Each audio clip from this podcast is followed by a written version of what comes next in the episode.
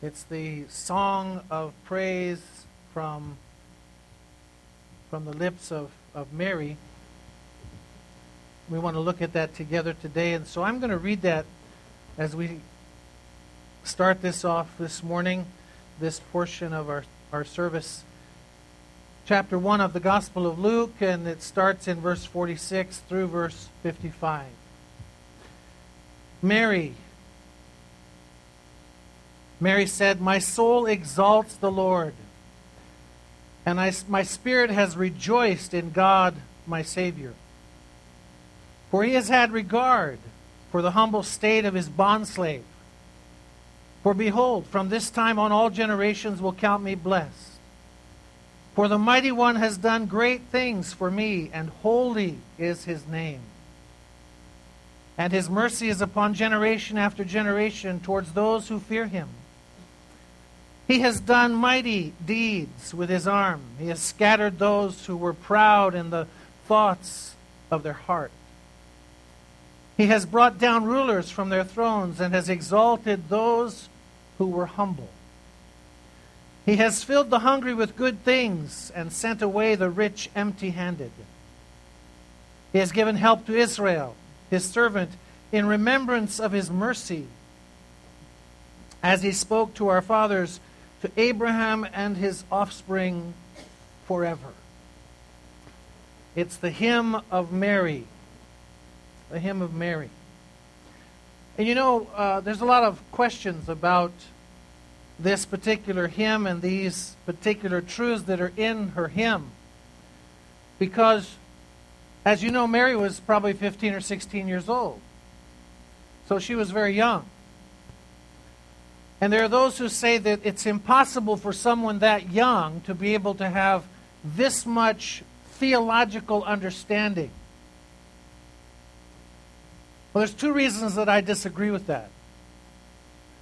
The first one is that every, every child that was born in a Jewish family regularly were involved in reading the Hallel, reading the Psalms, singing the Psalms. And all of these truths come right from the Psalms. They were also all, especially the girls, the young girls, they were all familiar with Hannah's prayer. Because being barren was not a good thing in those days. Having children was a blessing from God. And so, when you think about these things that she was accustomed to and was familiar with, heard, sang, and was involved with on a regular basis, I don't think she would be ignorant of these truths. Maybe she didn't quite comprehend all that she was saying in what she said as she quoted from the Old Testament.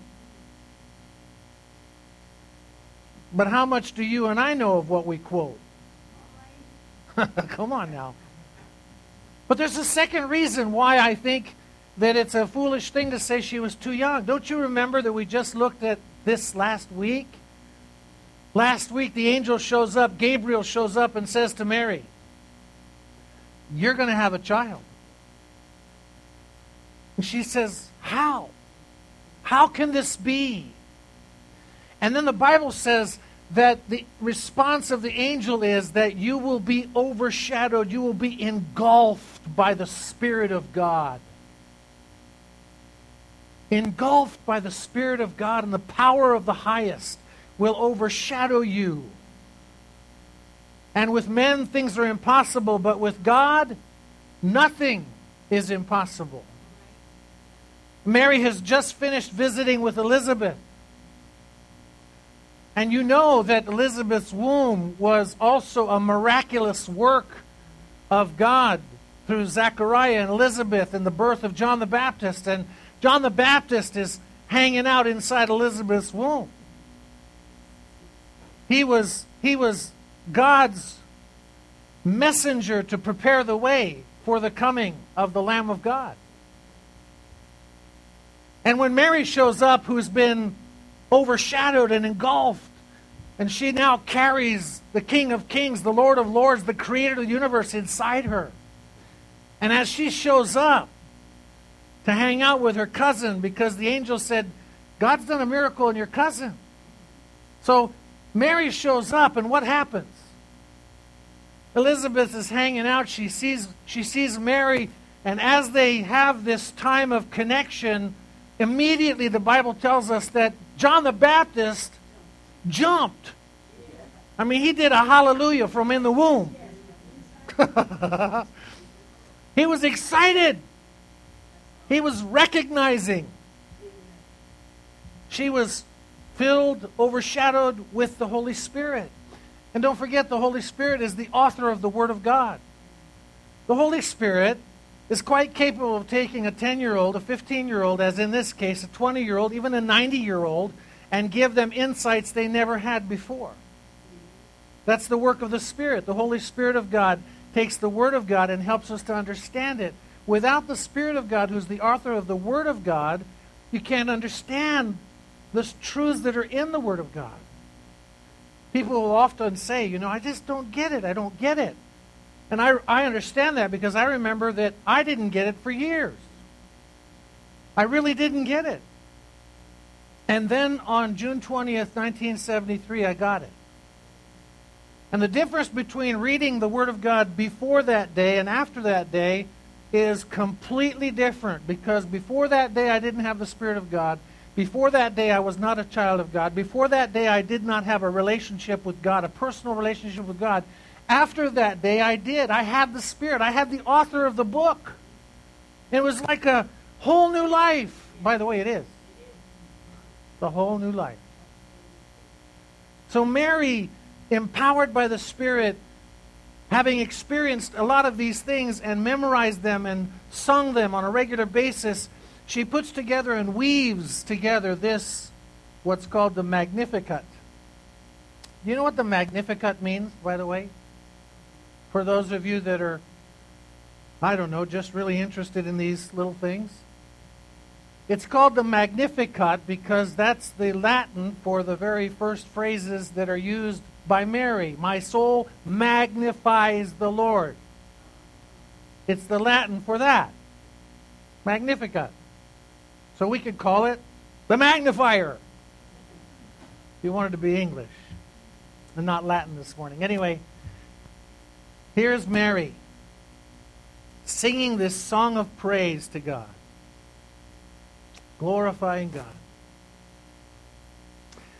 And I want you to pray with me this morning before we look at the four specific things that she prays and praises God in her hymn for. Father, it is such a blessing to be able to gather together here, to be able to praise you, to worship you, to know you, and to rejoice in you. And Lord, I pray this morning that you'd help us, you'd help us by your Spirit to understand the significance of this gift of praise. I ask it in Jesus' name. Amen.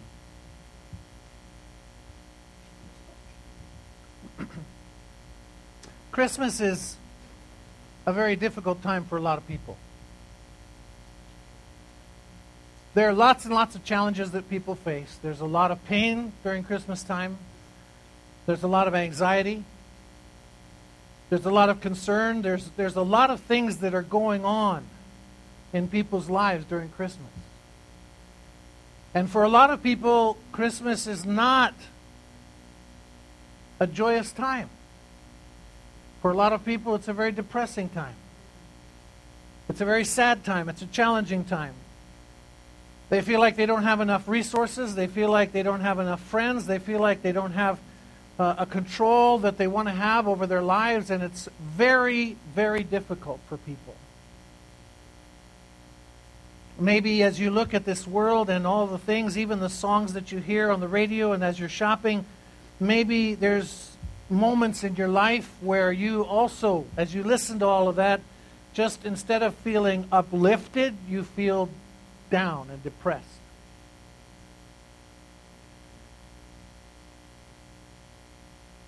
You're thinking about all the people that you want to give gifts to, and then you show up at church and your pastor's telling you, you got to give a gift to Jesus. Let me talk to you about that. And you're thinking, I can't handle what I got to do for my family. Not so sure I can handle this. I want to say this because it's true of all the gifts that we're going to talk about. The gifts that you give to God, last week availability, this week praise, all the gifts that you give give to the Lord uh, that we're going to be talking about together, they will give back to you beyond measure. It's not like give it, you're giving something up that you're not going to benefit from or be blessed from. Mary was available. She said, Be it a, a done unto me according to your will. Availability. And look at what we have, and look at what God did. And then Mary comes here to this portion. She's been through a lot, she's dealing with a lot. I'm not sure Joseph knows yet about this whole thing where she goes to visit Elizabeth and and is trying to wrap her, her brain around this whole thing. I'm not sure Joseph knows yet. I'm not sure there's too many other people in the family that know yet. And she's still wrestling with the fact that she is going to be an outcast. She is going to be rejected. She is going to have the scarlet letter put on her. Life for her is not exciting. That wonderful picture that we have in the back or the manger scene up here in the front doesn't reflect doesn't reflect that serene, sweet, peaceful experience that I'm sure Mary was dealing with. She was confident in God, but life was anything, anything but calm. And yet she comes and she begins to praise God because her focus is not on the people that are going to reject her. Her focus is not on the world. She is a nobody from nowhere. She's from Nazareth. And yet she is going to become the laughing stock of Nazareth, and, and she is going to have to face the potential of leaving Nazareth, finding another place to live, and who knows what's going to happen to her. She might be stoned to death because of the religious legal system. In spite of all of that, in the midst of all of that, her focus turns away. Listen, her focus turns away from all that is in the world, all that is so bad, all that is negative, all the potential problems. She turns away from all of that. And what does she do? She turns her eyes toward God. First lesson this morning the first lesson this morning is that when you give the, give the gift of praise, it focuses you to turn your eyes toward heaven and toward God, and that takes an awful lot of pressure away. It really does. It brings perspective, which is what this song is about. Perspective. And I know you're not supposed to do this, but I'm going to start from the last hymn and the last phrase of the hymn and work my way towards the front, if you'll allow me. So this morning, we're going to talk about the fourth aspect of her praise and then work our way back to the first. You'll notice in verses 51 through 55 that she describes the historic and prophetic accomplishments of God. And you'll also notice that as she is describing these things, they are all in past tense. They're all in past tense. And we have an incredible, uh, beautiful language that is used in order to help us to understand the, the, impl- the things that are wanting to be said by Mary. You see, every one of these that are in past tense, they are in fact in the aorist in the Greek, which is all Greek to you probably. But what it means is this. What it means is that it's, it's in the language and, and the structure grammatically in the aorist, which means that as Mary is saying it, she's saying it as a past event or a past thing that is considered to be finished and done for all time. You understand? So when she makes these declarations, when she sings this, when she says, for example, He has done mighty deeds with his arm. He has done mighty deeds with his arm. He has scattered those who were proud in their thoughts of their heart. He has brought down rulers. He has exalted those who were humble. He has filled the hungry. He has sent away the rich empty handed. He has given help to Israel, his servant. All of those are past tense, but they're structured in the Greek language where Mary is basically singing and saying, He has, and it's a done deal for all time. He can take it to the bank today. So, what is it that God has done? She's praising as, as she's thinking about the Psalms that she knows, and she says, He has scattered and destroyed the proud. You see evidence of that in the Old Testament, but you also see evidence of that in the New Testament and on into the future in the book of Revelation.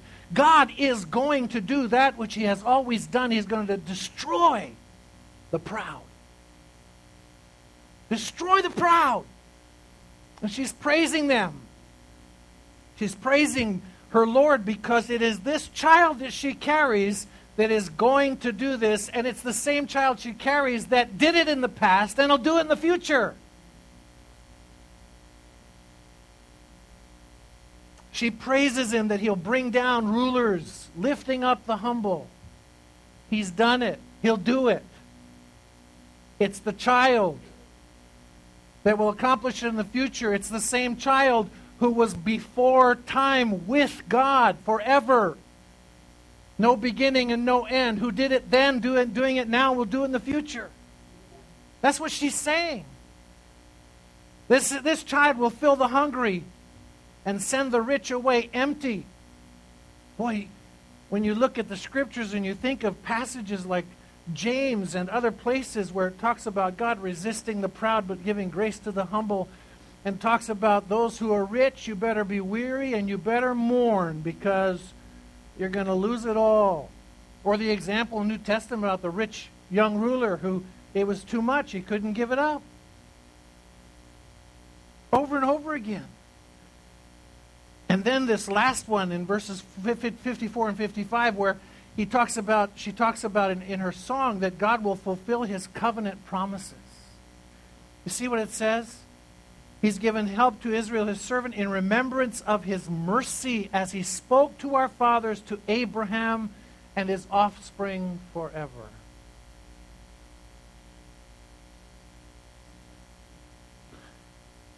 This whole segment of her hymn of praise has nothing to do with her circumstances, it has everything to do with her God. How many of you are discouraged when you turn on the news? How many of you want to throw something at your TV sometimes?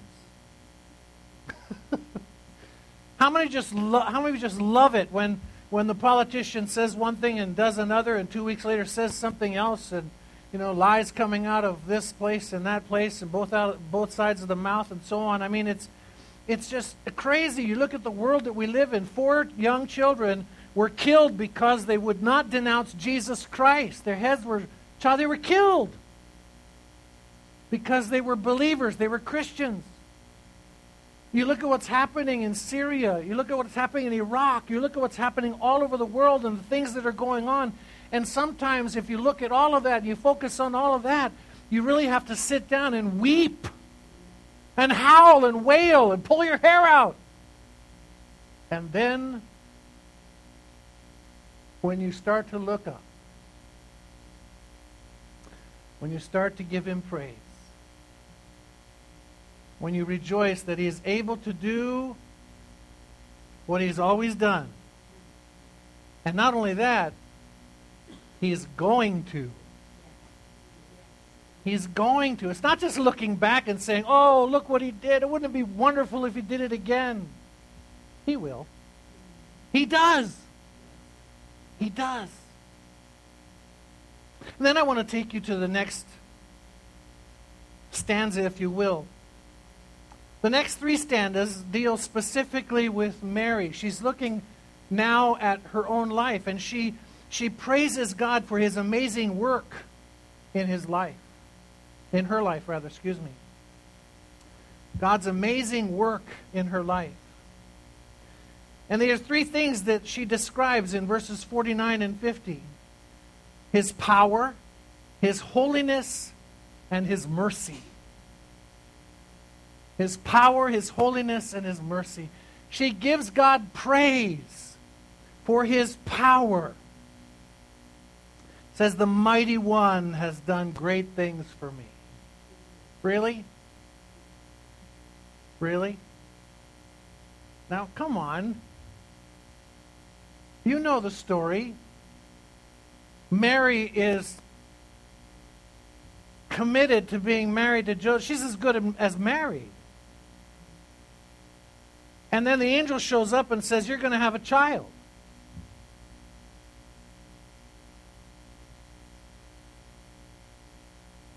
She doesn't know a man. Really?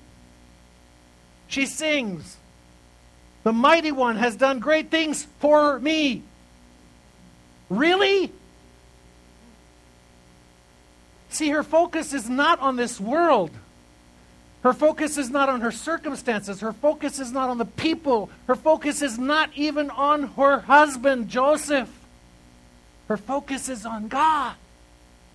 He has done great things for me. He's the mighty one. He does the impossible. He has given me the privilege of bearing the Son of Almighty God. he has done great things. Song of praise. His power, His holiness. His holiness.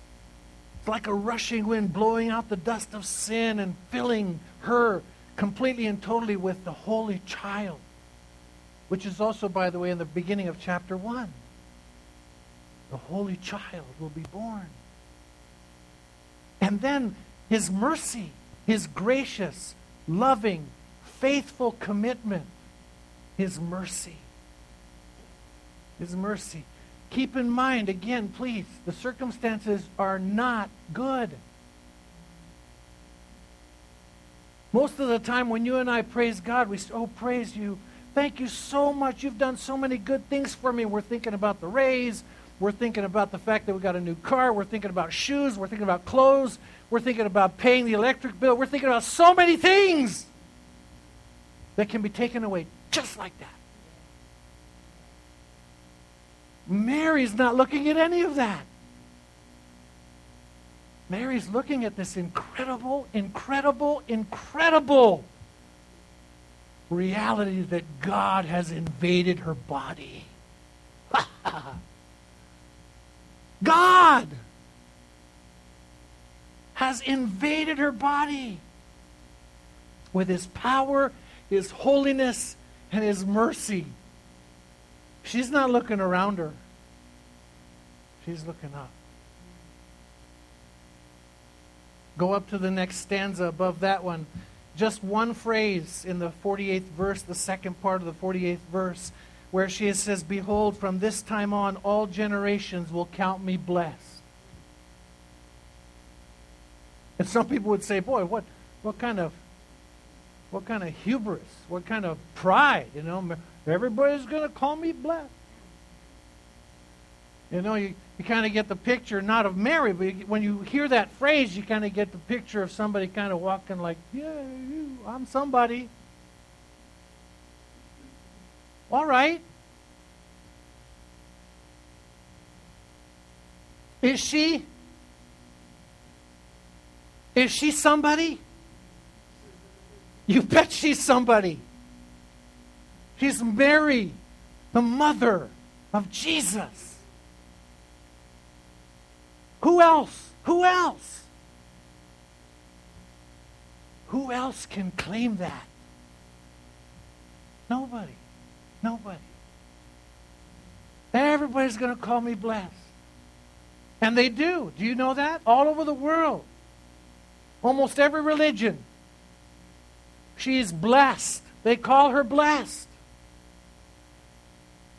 And she praises God because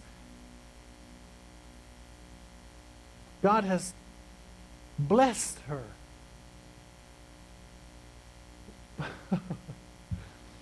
I just want you to think about something. When people saw Jesus, who did they see? I mean, before all this, you know, spiritual stuff and everything else, here's this little boy growing up. Who did Jesus look like? Like a little boy. But like what little boy? Mary's little boy. People saw Jesus, they saw Mary. That's Mary's baby.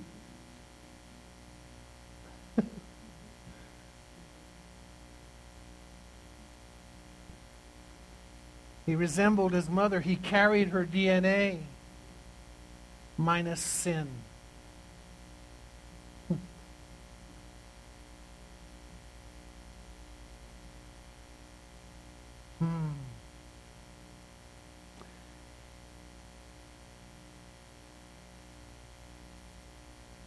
I got to go on to the next stanza. And then I'll try and pull this all together. In the first part of verse 48, she says, He has had regard for the humble state of his bondslave. He has had regard for the humble state, his choice of the humble, desperate, and the needy. Now, again, I want you to consider this. I want you to think about this in the context. Did she need, from a human perspective, from a human perspective, was this was this an answer to her need? From a worldly perspective, from the perspective of humanity and her future life with Joseph, was this a need? No, she had a she had a good husband. She had someone that was planning. She had someone that was going to take care of her and did take care of her. She was not in a position of need as we consider need, but spiritually she had a need. 400 years the Bible was silent, no word from God. All of Israel was crying out for a word from God. And in the beginning, the Word was with God, and the Word became flesh and dwelt among us. And she is saying, she is saying, Praise you, God, that you have seen my need and you've seen my humble heart, and you have blessed me. Praise God for his anointing. Praise God for his teaching. You know, Jesus said in Matthew 5, Blessed are the poor in spirit, the humble. Jesus said in Isaiah 61, he quotes from Isaiah 61, the Spirit of God is upon me to preach release to the captives, to bless the poor, and so on.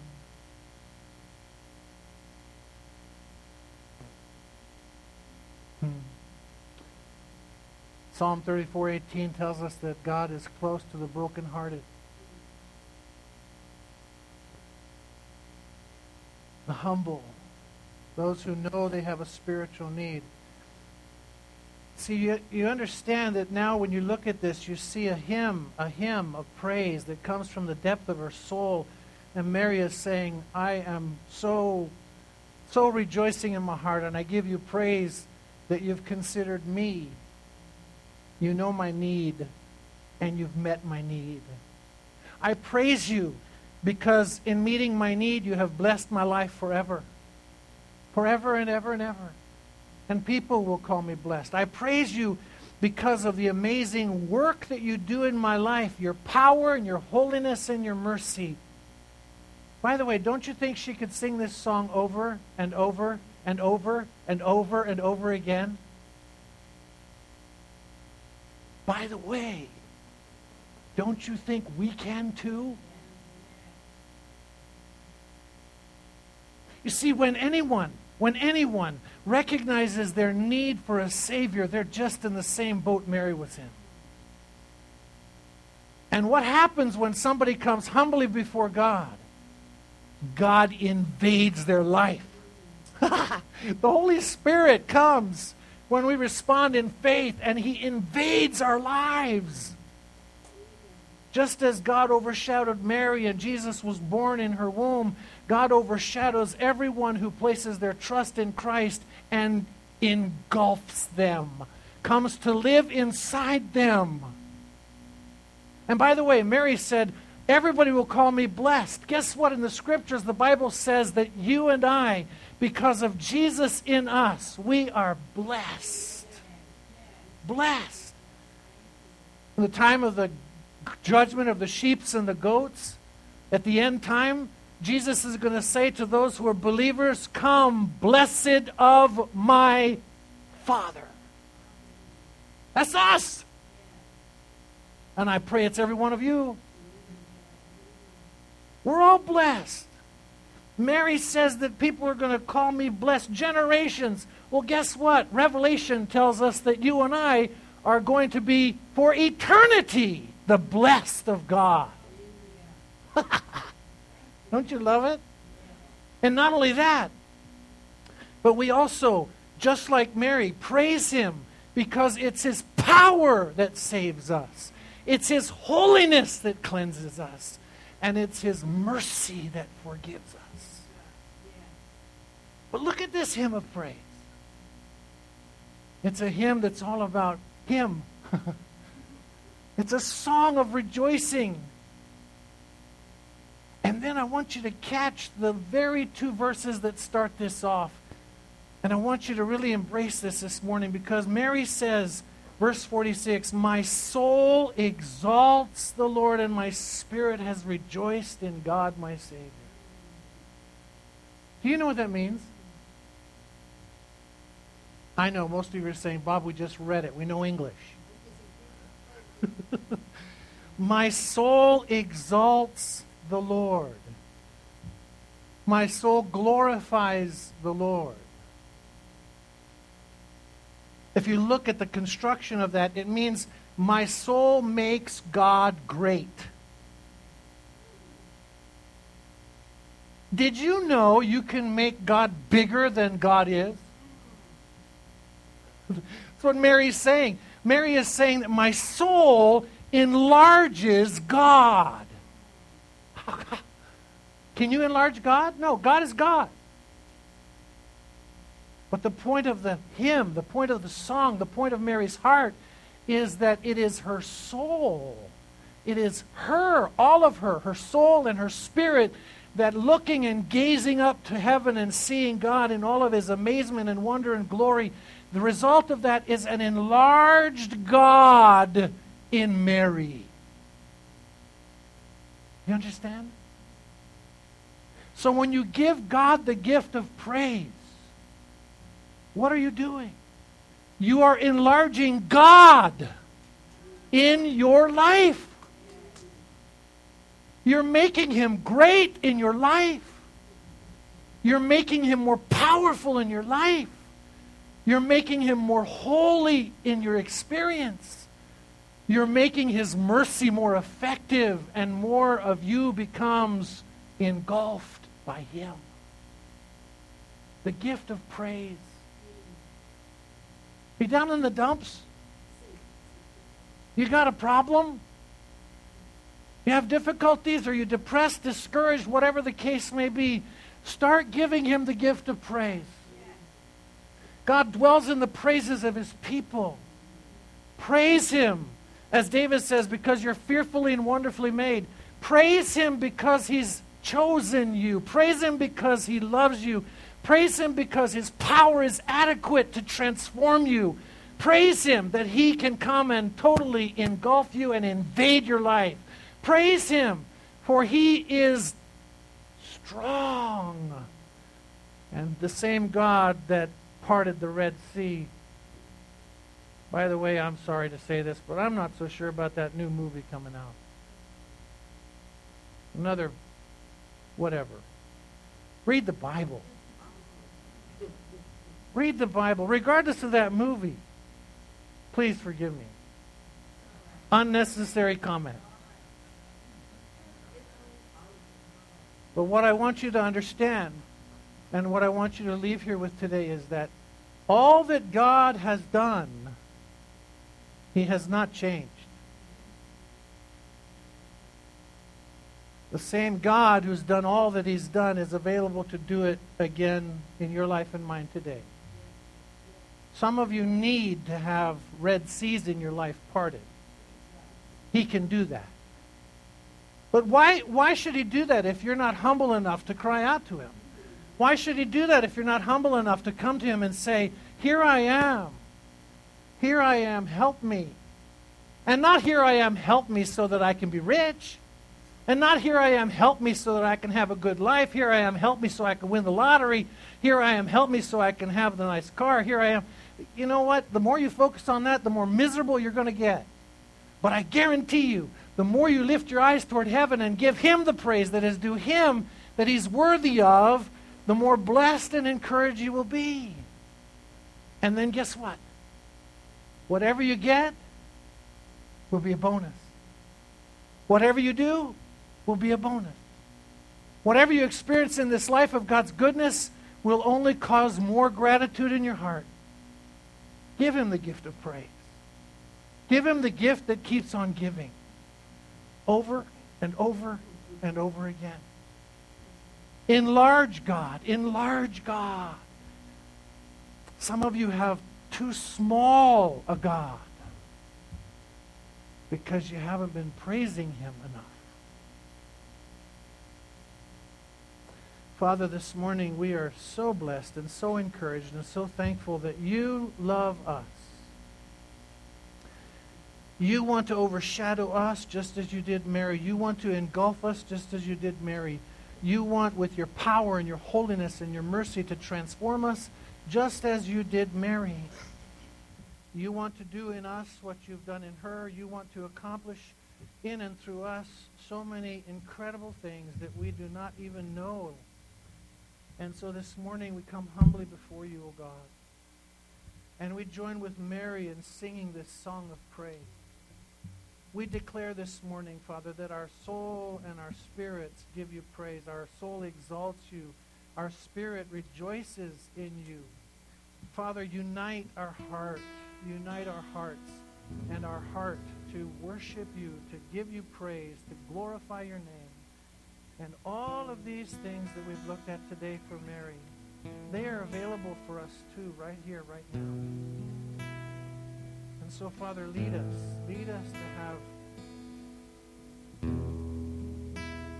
Lord, the insight this morning to know that it's not about performance.